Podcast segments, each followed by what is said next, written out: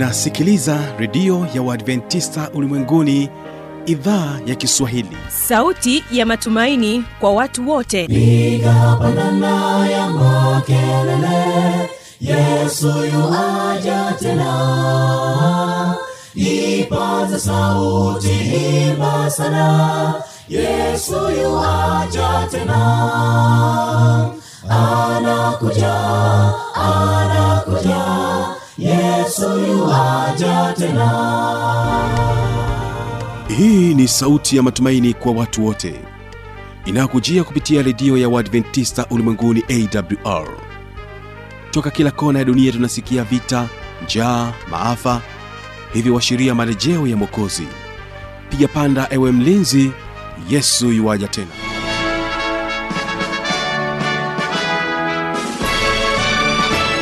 unaendelea kuitegea sikio idhaa ya kiswahili kikutangazia moja kwa moja kupitia masafa mafupi ya mita ben 25 kutokea mkoani morogoro. Endelea kuungana nami kupitia kisima fm masafa ya 89.7 kutoka kule nchini kenya awr tanzania. Tunakuwa sote katika vipindi hivi kwa siku ya leo. Na leo hii msikilizaji tutakuwa na vipindi viwili ambapo kipindi cha kwanza ni kipindi cha ijali afya yako na hapa tutabarikiwa na mada inayosema jeraha la nafsi ikiwa ni katika sehemu ya sita. Tutakuwa naye mary mseli pamoja naye joseph kabelela katika kipindi hiki na wote hawa ni wanafunzi wa chuo kikuu cha jordan katika masuala ya saikolojia.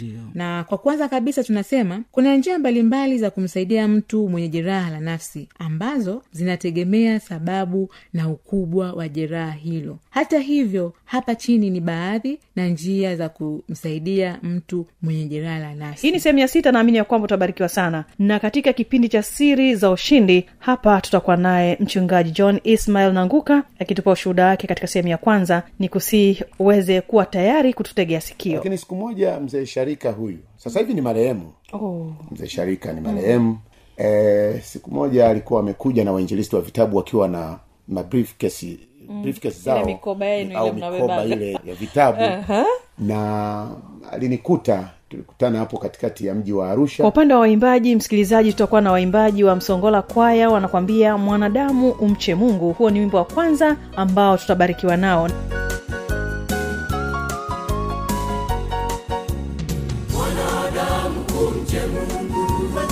Uzishike amri zake. Hii ndiyo jumla yote yamekwisha sikiwa uzishike amri zake. Hii ndiyo jumla yote yamekwisha sikiwa. Kwa maana bwana mungu ataleta hukumuni kila neno na kila tendo likiwa jema likiwa baya kwenye televisheni ya na katika wimbo wa pili tutaendelea kubaki nao msongola kwaya na wimbo unaosema yerusalemu jiji zuri. Yerusalemu jiji zuri. Aliloanda yesu mwokozi. Lenye utukufu wa mungu na mwangaza wake kama kio yerusalemu jiji zuri. Aliloanda yesu mwokozi. Lenye utukufu wa mungu mwangaza wake kama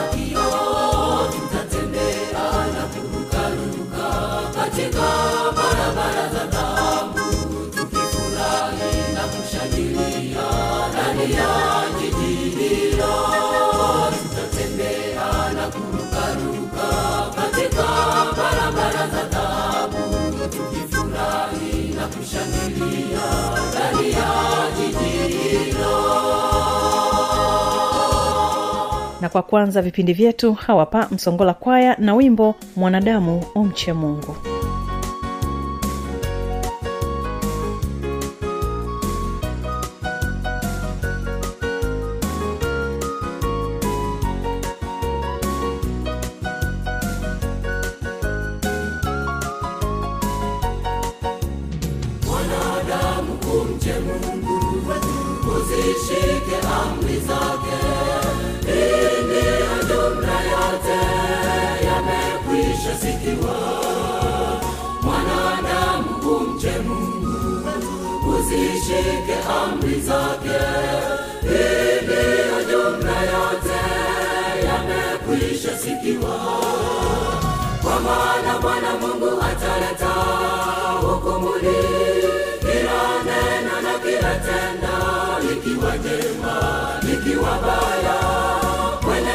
televisheni ya mbingu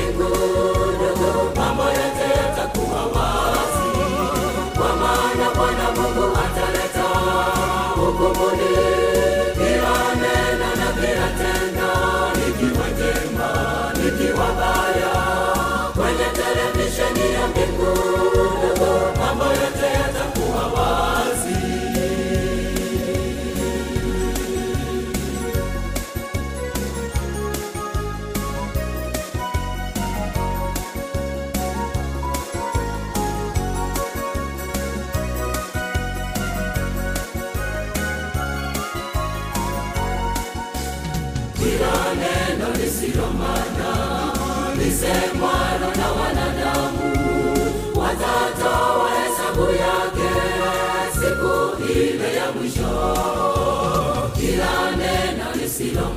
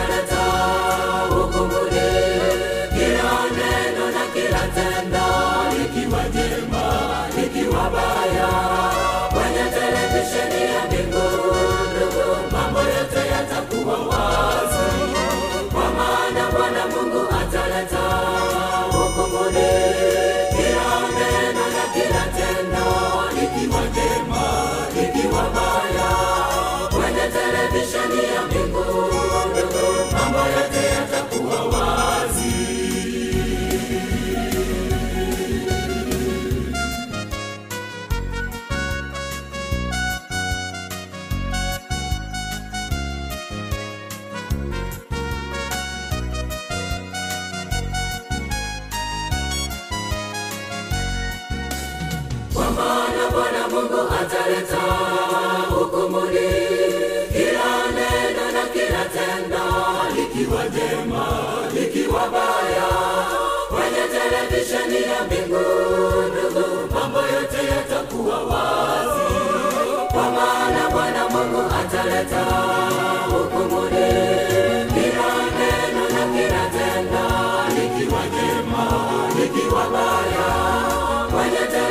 televisheni ya mbingu mambo yote yatakuwa wazi kwa maana bwana mungu ataleta hukumuni kila neno na kila tendo likiwa jema likiwa baya kwenye televisheni ya mbingu mambo yote yatakuwa wazi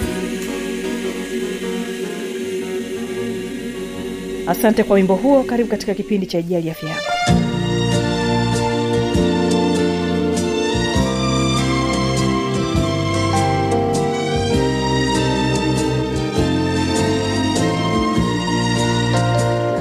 pia kwa kumalizia kuna kiashiria kingine ambacho tunasema huyu mtu huweza kumpelekea kupata matatizo ya kiafya. Ndio. Inaweza kapelekea kupata magonjwa ya moyo. Ndio. Kuwa na uzito uliopitiliza. Kwa sababu kuna dalili nyingine tulisahau kwamba huyu mtu anaweza aka, aka, aka, akawa anakula sana pia. Ndio ndio. Kwa hiyo sasa kama mtu akiwa anakula sana lazima atakuwa na uzito uliopitiliza.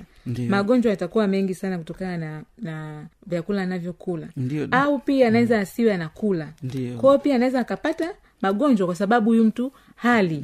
Eh, hapati vyakula. Na labda kwa kuongezea tu kwa faida ya msikilizaji dada meri kwamba mm. ikitokea mtu anakula sana maanake huyu mtu ataongezeka uzito. Lakini pale ambapo atakuwa hapati chakula chenye atapungua uzito. mm. lakini sio kupungua tu uzito. Mm. inaweza kapata magonjwa tena mengine. Labda kwa mfano mtu huyu alikuwa na vidonda vya tumbo. Au alikuwa na, na wadudu wale kwa hiyo hakuna chakula chakula lakini inabidi waanze, waanze kushambulia utumbo. Lakini pia kama sio wadudu inaweza ikawa pia nani kemikali zilizoko ndani ya tumbo kwa ajili ya kusaidia mmeng'enyo wa chakula.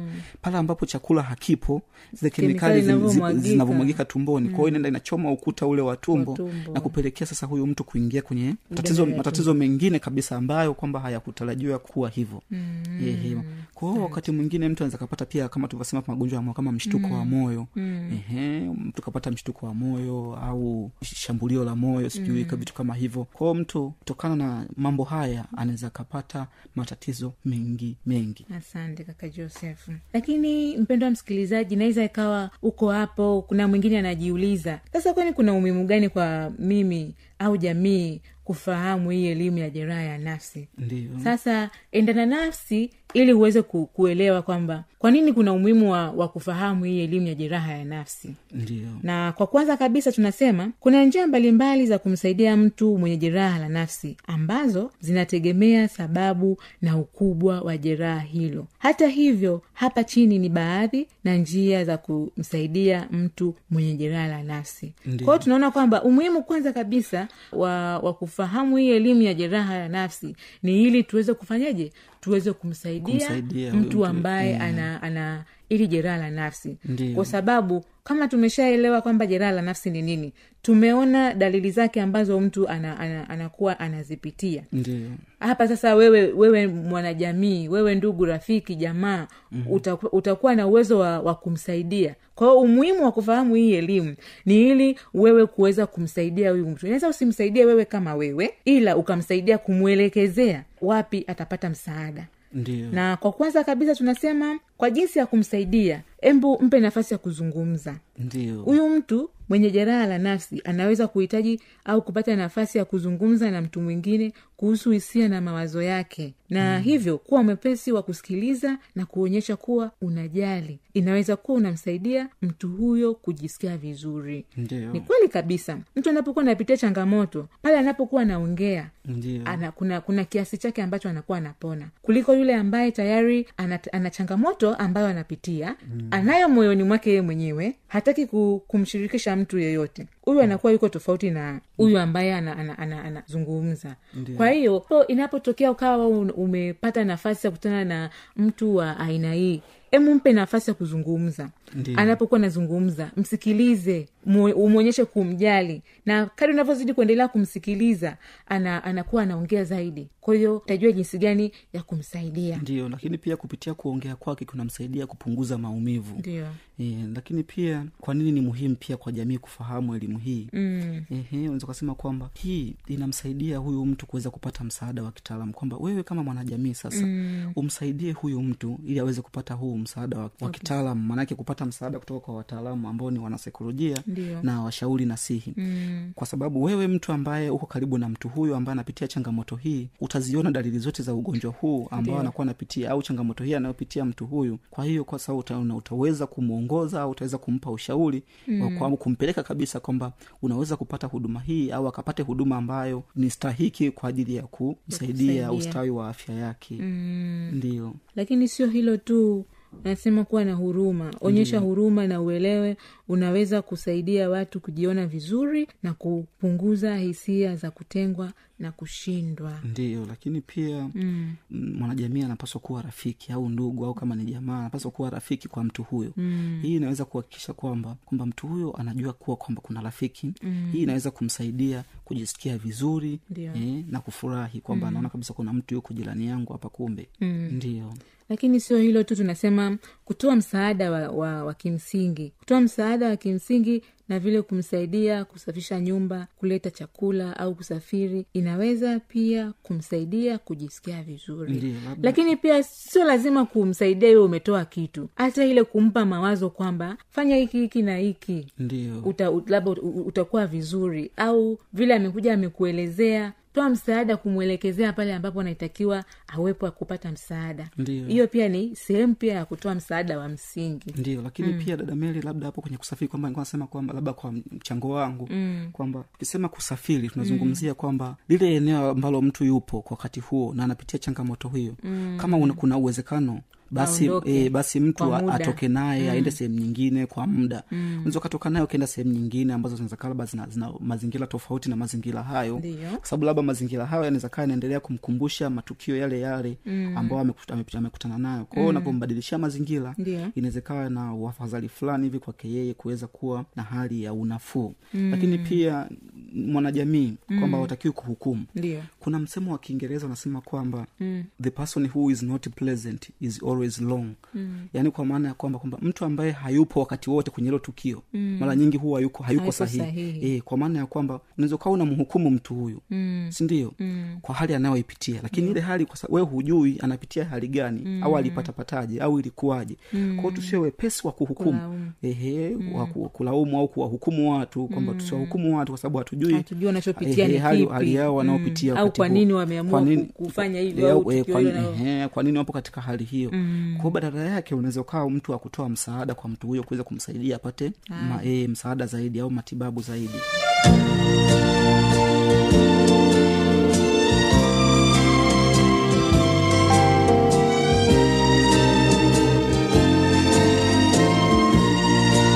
naamini ya kwamba mpendo msikilizaji umebarikiwa na kipindi hiki. Hususan mada ilikuwa inasema jeraha la nafsi. Kumbuka katika kipindi cha pili ni siri za ushindi na huyu hapa mchungaji john ismail nanguka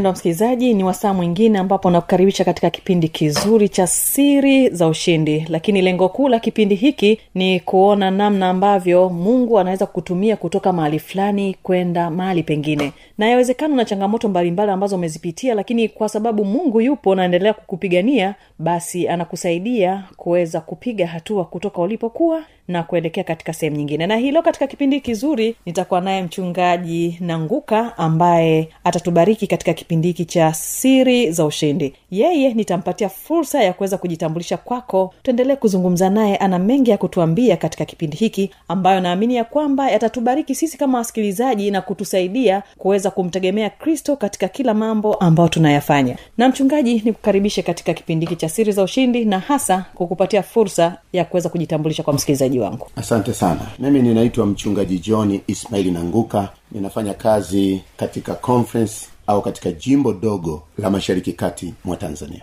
Naamini ya kwamba kwa utambulisho huo tayari umeshamfahamu lakini mchungaji tunatamani kufahamu ndio unafanya kazi katika jimbo la mashariki kati mwa tanzania. Tuambie wadhifa wako hasa. Mimi ni mkurugenzi wa idara ya uchapishaji lakini pia ni mkurugenzi wa idara ya sauti ya unabii lakini pia ni mkurugenzi wa idara ya roho ya unabii lakini mkurugenzi inahusika pia na utume ulimwenguni na kwa sababu hiyo tutajikita kwenye swala zima la uchapaji. Mchungaji tutabaki hapo. Una vitengo vingine lakini imechagua tuzungumzie kidogo kwenye swala la uchapaji. Kwa hivyo tutabaki hapo. Na kwa kwanza tu msikilizaji tufahamu kidogo historia yako wewe. Wewe ni mchungaji ndiyo na kama nitakuwa nina kumbukumbu nzuri miaka ya nyuma kidogo uh, tunakumbuka kwamba wachungaji wengi ilikuwa lazima uh, uwe mwinjilisti wa vitabu pengine kwako wewe ilikuwaje hasa? Wewe ni yule mchungaji wa enzi hizo ambaye kwamba lazima upite nyumba kwa nyumba ndio uje kuwa mchungaji au ni wa sasa hivi wale ambao ukishasoma umerudi imeisha? Niambie huko katika kundi gani hasa? Nakushukuru sana.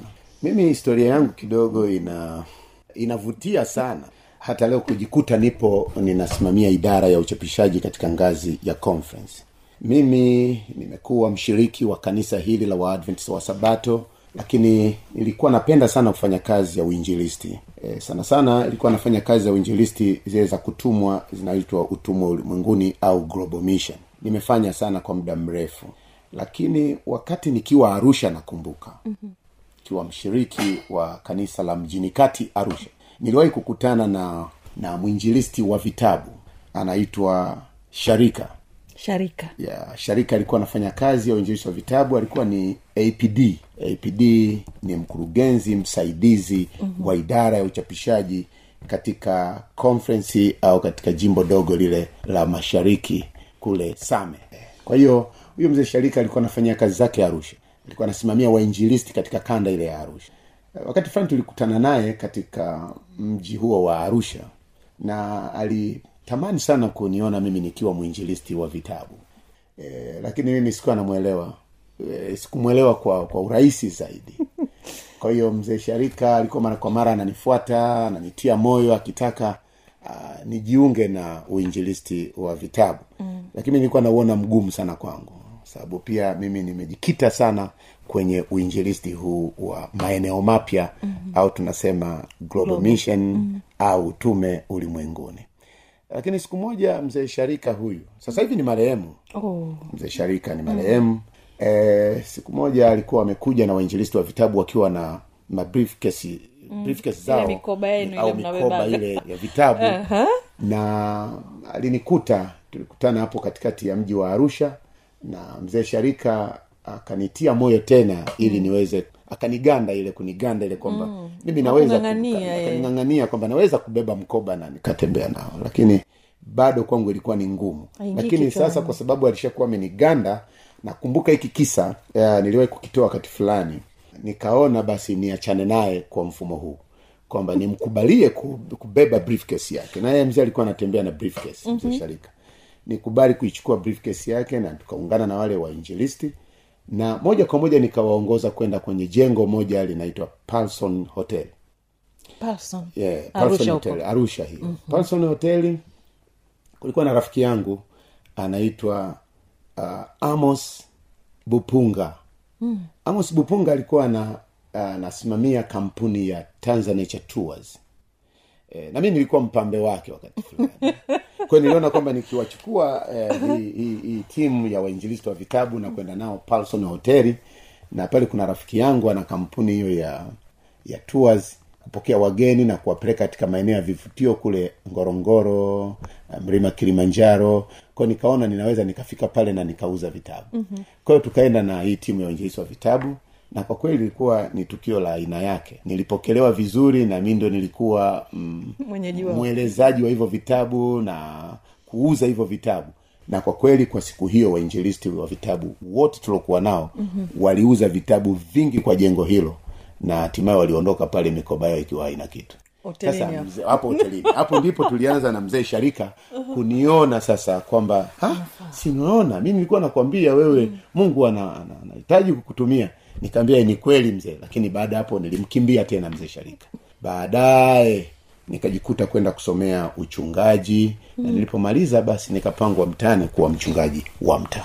Tuweke nukta hapo kwanza mchungaji. Huyu mzee sharika alikuwa anaona kitu kiko kwako lakini we hauoni. Unahisi kwa nini ulikuwa unamkimbia na wakati unaona kabisa una uwezo wa kufanya hivyo. Kwa nini? Na sasa mimi kwanza niseme kwa kipindi hicho kwanza kulingana na kazi pia nilikuwa nafanya wakati huo kabla mm-hmm. sijawa mchungaji kwa kule arusha. Nilikuwa namiliki gari yangu nilikuwa mm-hmm. na, na, nafanya taxi driver kule arusha. Wow.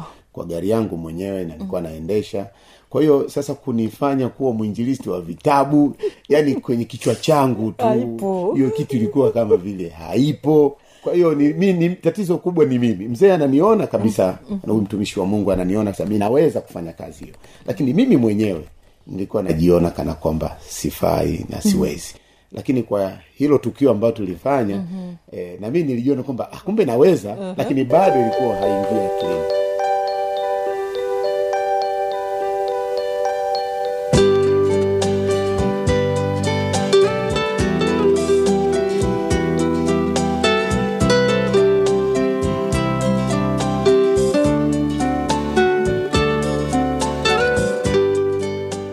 ikiwa ndio tamati ya kipindi hiki basi kama una maswali maoni au changamoto anwani hizi hapa za kuniandikia. Yuwaja tena. Na hii ni awr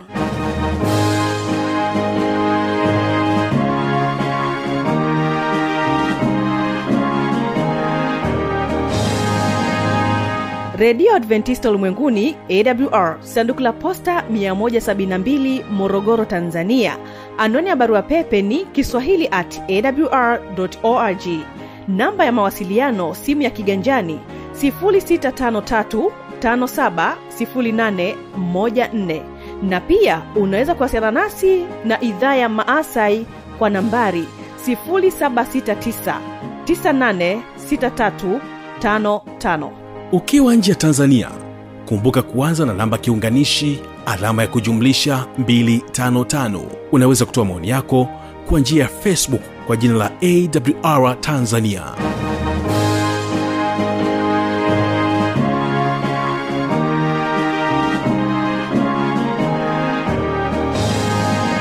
songola kwaya ndio waimbaji ambao wanakamilisha matangazo yetu kutokea hapa studio kupitia masafa mafupi ya mita bendi 25 na walikuwa nami kibaga mwaipaja mwanzo mpaka mwisho nikiwa msimamizi wa matangazo yetu kwa siku ya leo. Na nikuombe sana tukutane kesho panapo majaliwa katika kipindi kizuri cha biblia ya kujibu. Endelea kubarikiwa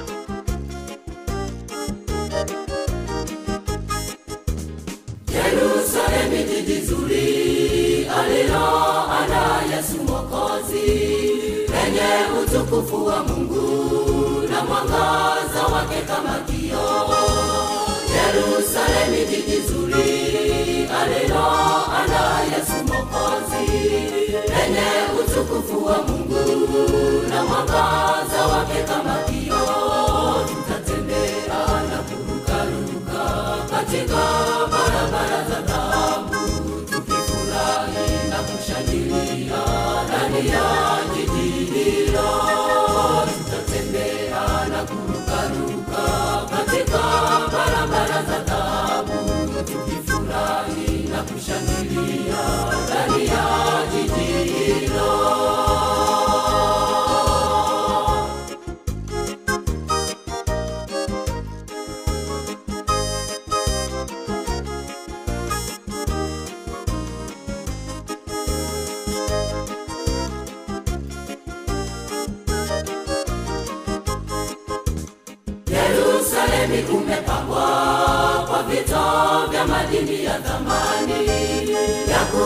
kuti uyakiki ya kiki zambarajani ya kuti yerusalemi umepambwa kwa vito vya madini ya thamani.